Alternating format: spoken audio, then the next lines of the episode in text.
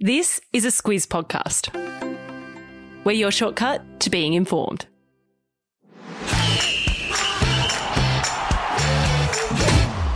Good morning. This is Sport Today, your weekday sports news podcast that puts you ahead of the game. I'm Sam Ferris.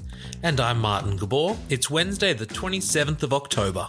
In your Sport Today, South Africa's cricketers take a knee, the Matildas draw against Brazil, the World Series begins, and some very expensive kicks.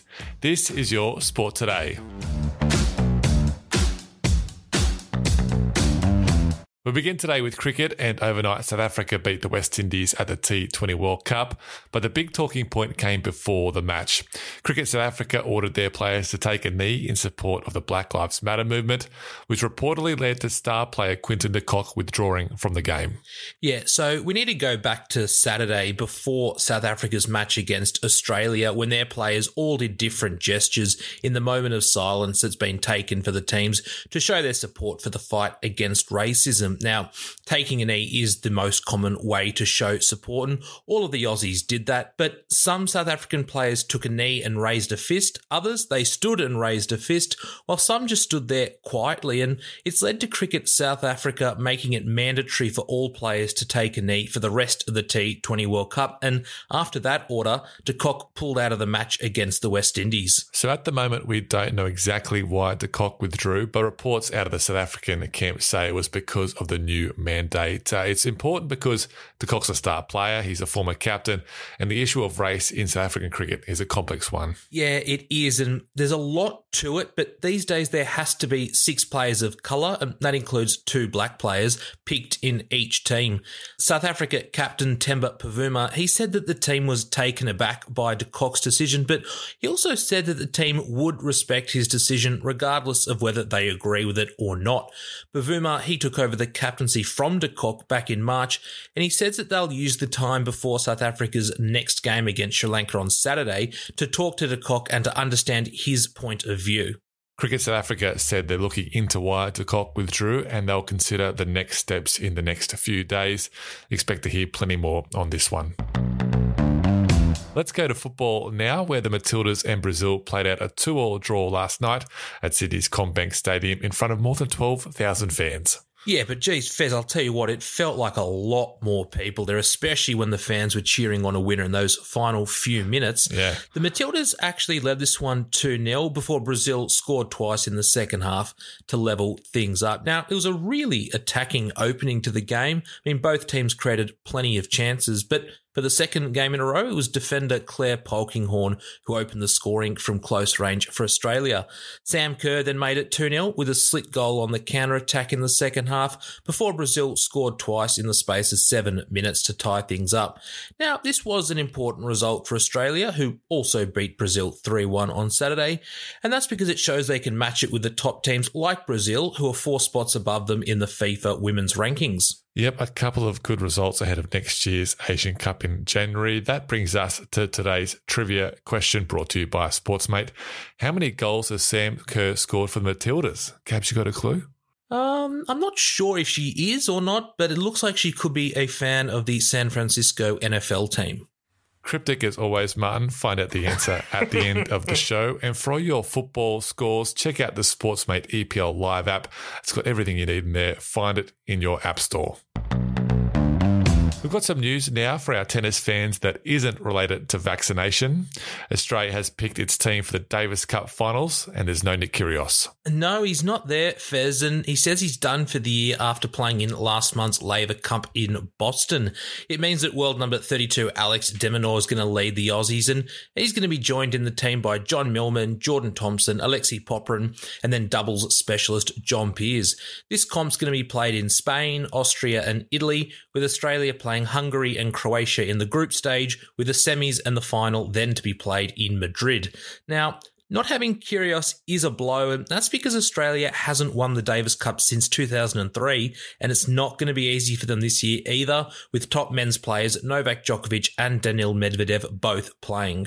Yeah, and the Aussies could play Medvedev's Russia in the quarterfinals. Uh, the tournament goes from November twenty-fifth to December fifth, and there's a link in the episode notes to the full Davis Cup draw. Also in your episode notes is a link to our survey. It only takes three minutes, and you have a chance to win a one hundred dollars Dan Murphy's gift card. We just want to know a little bit more about what you love about sport today. So jump on the link and fill out the survey. Let's go back to cricket and head to India, where the world's richest tournament, the Indian Premier League, has added two new teams to their comp from next year. They haven't come cheap. They were sold at an auction in Dubai for a combined total of two point three billion dollars. Billion with a B, Gabs. We thought property prices in Sydney were pretty steep, Fez. This takes it to the next level.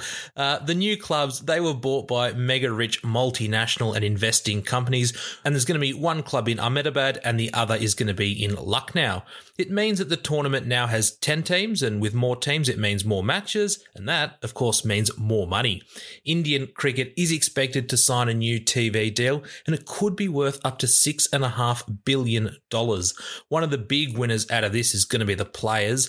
Their salaries are expected to go through the roof under this new deal. The best players, like Australia's Pat Cummins, they can get up to about three million dollars a season, but it's expected that number could be as high as five million dollars going forward.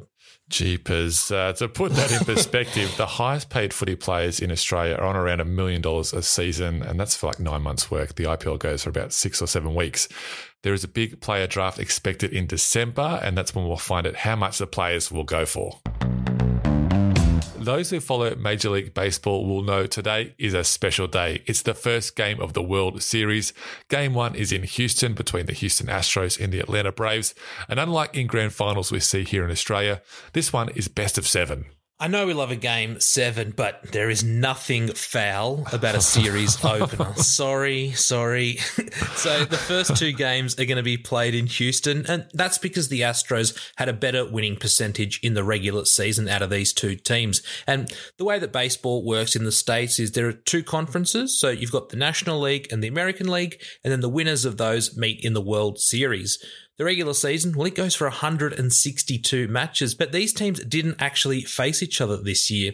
The Astros have got some big hitters, and they're going to rely on Jose Altuve to get them going early, but Atlanta fans, they're going to be hoping for big things from Freddie Freeman, who was named National League M V P back in twenty twenty. Yeah, they'll be hoping he hits some homers if they want to win their first title since nineteen ninety-five. Uh, game one is on E S P N, with the first pitch to be thrown at eleven oh nine Australian Eastern Daylight Savings Time this morning.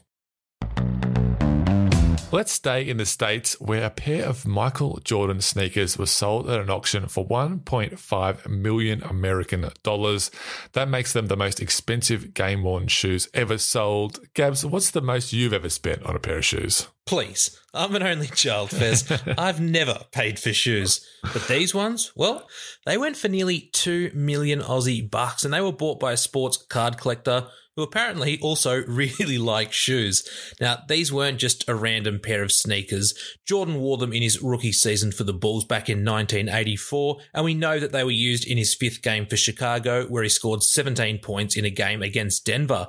Now, the pair of Nike Airships were signed by Jordan and then given to a Nuggets ball boy, who's now a lot richer after he decided to sell them. Yeah, and he can buy a shoe shop now, Gabs, if he wants with all that money. Uh, Jordan previously held the record for the most expensive game-worn sneakers, but those only sold for six hundred fifteen thousand dollars U S dollars. Time for Catch This, the stuff that caught our eye, what's coming up, and Gabs, a prodigal son returns to Newcastle. Yes, the eighth immortal, Andrew Johns, the man who won two premierships with the Knights, he's back, this time as a coaching consultant, and he's just going back there to help the halves. They've made the finals the past couple of years, but they want to take their game to the next level, and he's probably going to help them do that. For me, Laura Clements took what's called one of the catches of the summer already. We're only a couple of months in. For the Heat yesterday in the W B B L. It's a screamer, and I put a link to it in the episode notes so you can check it out. Um, as for today's trivia question brought to you by Sportsmate, how many goals has Sam Kerr scored for the Matildas? We don't know, Gabs. Is she a fan of the San Francisco forty-niners? forty-niners. She scored forty-nine goals for the Matildas. Tim Cahill has the most goals for Australia. That's fifty. Kerr is now just one behind Cahill. All right, that's it for us today. Thanks for sticking with us. And if you've got a few couple of minutes, fill out that survey. We'd really appreciate it. And we'll catch you again tomorrow.